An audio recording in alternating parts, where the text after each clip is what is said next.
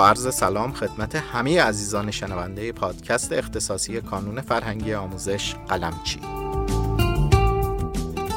در خدمت جناب آقای کماللو مدیر تولید آزمون های هنرستان هستیم. جناب کماللو بفرمایید. به نام خدا من هم سلام عرض می کنم خدمت شما و مخاطبین عزیزمون. من کماللو هستم دبیر هنرستان و مدیر تولید آزمون های هنرستان کانون فرنگی آموزش قلمچی در خدمت شما هستم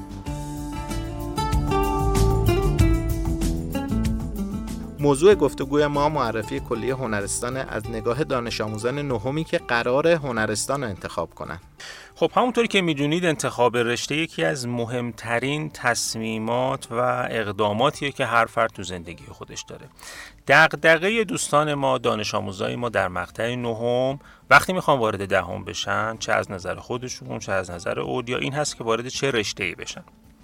خب در نگاه اول همه, همه ما رشته های تجربی ریاضی انسانی رشته های نظری رو می‌شناسیم و مد نظر داریم. اما این رو باید بدونیم که هنرستان هم به عنوان یکی از فیلد هایی هست که دانش آموزان می‌تونن برای ادامه تحصیلشون انتخاب بکنن. امروزه یکی از پرطرفدارترین رشته های تحصیلی رشته های هنرستانی هستند دلیلش هم این هستش که رشته های هنرستانی معروف هستن به اینکه درس های عملی دارن و بچه ها کارهای عملی می‌کنن. بچه ها وارد کارگاه میشن و کار عملی انجام میدن. بنابراین اینکه یک دانش آموزی بتونه رشته خودش رو قبل از ورود به دانشگاه انتخاب بکنه خب عملا یک اتفاق جذابی هست که فقط توی هنرستان این امکان وجود داره که شما وارد رشته بشی قبل از دانشگاه که اون رشته ایدئال شماست.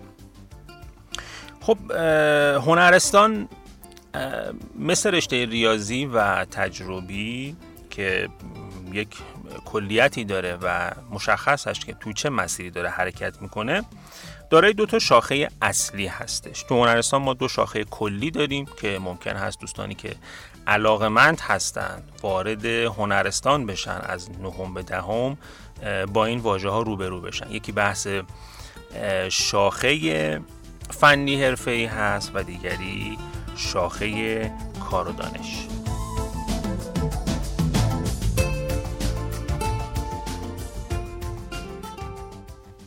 بسیار عالی. استاد میشه در مورد این شاخه ها کار و دانش و فنی حرفه ای بیشتر برامون بگین؟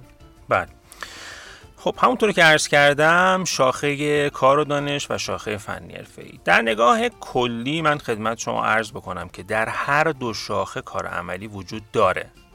اما نگاه کلی اینطور هستش که بچه هایی که وارد شاخه کار و دانش میشن بیشتر به بازار کار سریعتر فکر می‌کنن تا ادامه تحصیل. یعنی دوست دارن که خیلی سریع وارد یه بازار کار بشن و یه کاری رو راه بندازن و یک تولید رو شروع بکنن. اما بچههایی که به سمت فنی حرفه‌ای میرن دنبال این هستن که در کنار اینکه مهارت رو یاد می‌گیرن و کار عملی یاد می‌گیرن بتونن که ادامه تحصیل هم بدن. این نکته رو من خدمت شما بگم که چه کسانی که وارد شاخه کار دانش میشن و چه کسانی که وارد شاخه فنی میشن هر دو امکان ادامه تحصیل رو دارن و ما محدودیتی از این نظر قائل نیستیم اصلا برای هیچ کدوم از بچههایی که چه وارد کار دانش میشن چه فنی ای. اما نگاه و روکرد این طور هست که خدمت شما عرض کردم. اگر که کسی هست دانش آموز نهمی هست که می‌خواد وارد دهم بشه و دوست داره یک مهارتی رو توی رشته خاصی یاد بگیره و بلافاصله وارد بازار کار بشه طبیعتا شاخه کار دانش می‌تونه این خواسته رو براش برآورده بکنه و اگر که می‌خواد ادامه تحصیل رو هم بهش فکر بکنه می‌تونه که شاخه فنی حرفه ای رو انتخاب بکنه. پس الان ما مشخص کردیم که کسی که می‌خواد وارد هنرستان بشه به چه دلیل وارد میشه و با چه شاخه هایی روبرو هستش. بسیار خوب. استاد هر کدوم از این شاخه ها چه بخش ها و زیر مجموعه هایی دارن؟ خب ببینید هر شاخه ای چه کار و دانش چه فنی ای چهار تا بخش اصلی داره. البته این چهار تا بخش دنیایی از رشته ها داخلشون قرار گرفته. شاخه های اصلی ما به این صورت هست. شاخه صنعت شاخه هنر شاخه کشاورزی و شاخه خدمات. اینا شاخه های اصلی رشته هایی هستن که تو این چهارتا بخش می‌تونن باشه.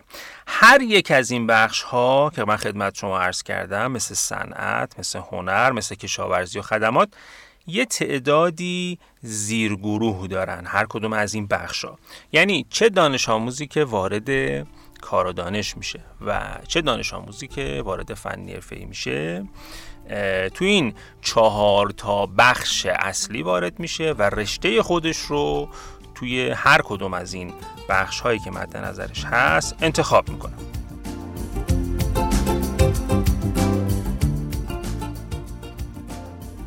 و سوال آخر. تحصیل در هنرستان چه مزایایی داره که باعث ترغیب دانش آموزان میشه برای انتخاب هنرستان؟ ببینید تحصیل توی هنرستان یک سری مزایا داره که داوطلبا رو برای تحصیلتون ترغیب می‌کنه. یکی از مهمترین محاسنی که رشته های فنی حرفه ای دارن اینه که به صورت عملی شما مهارتتون رو فرا می‌گیرید. شما فرض کنید که به رشته مکانیک علاقه دارید. یعنی یک دانش آموز نهمی هست که به رشته مکانیک علاقه داره. خب اگر قرار باشه که این دوست ما وارد شاخه نظری و ریاضی بشه و از این طریق بره و رشته ریاضی کنکور بده و رشته مکانیک رو انتخاب بکنه وقتی وارد دانشگاه میشه هیچ اطلاعی از درس ها و کارهای عملی این رشته نداره.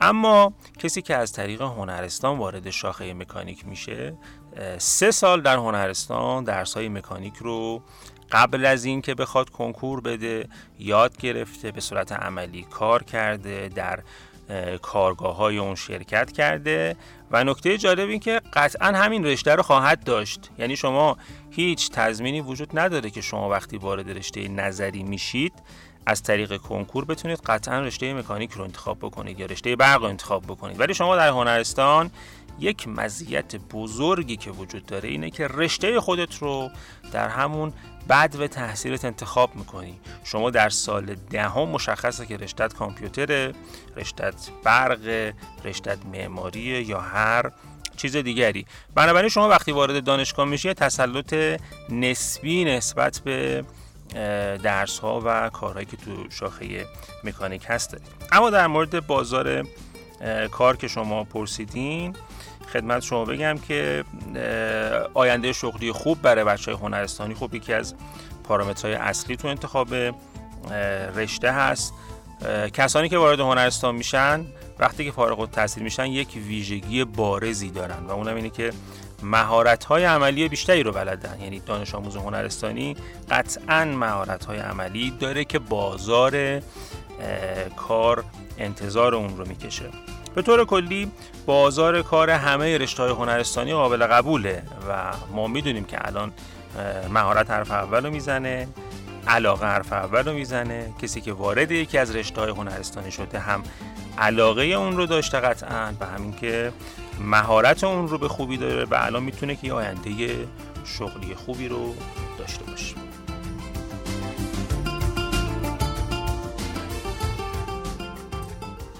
با تشکر از توضیحات خوب شما استاد کماللو گرامی که برای دانش آموزان نهم ارائه کردیم. تا قسمت های بعدی هنرستان با شما و همه عزیزان شنونده خداحافظی می کنم دوستدار شما اکبر شاه محمدی اینجا رادیو کانون.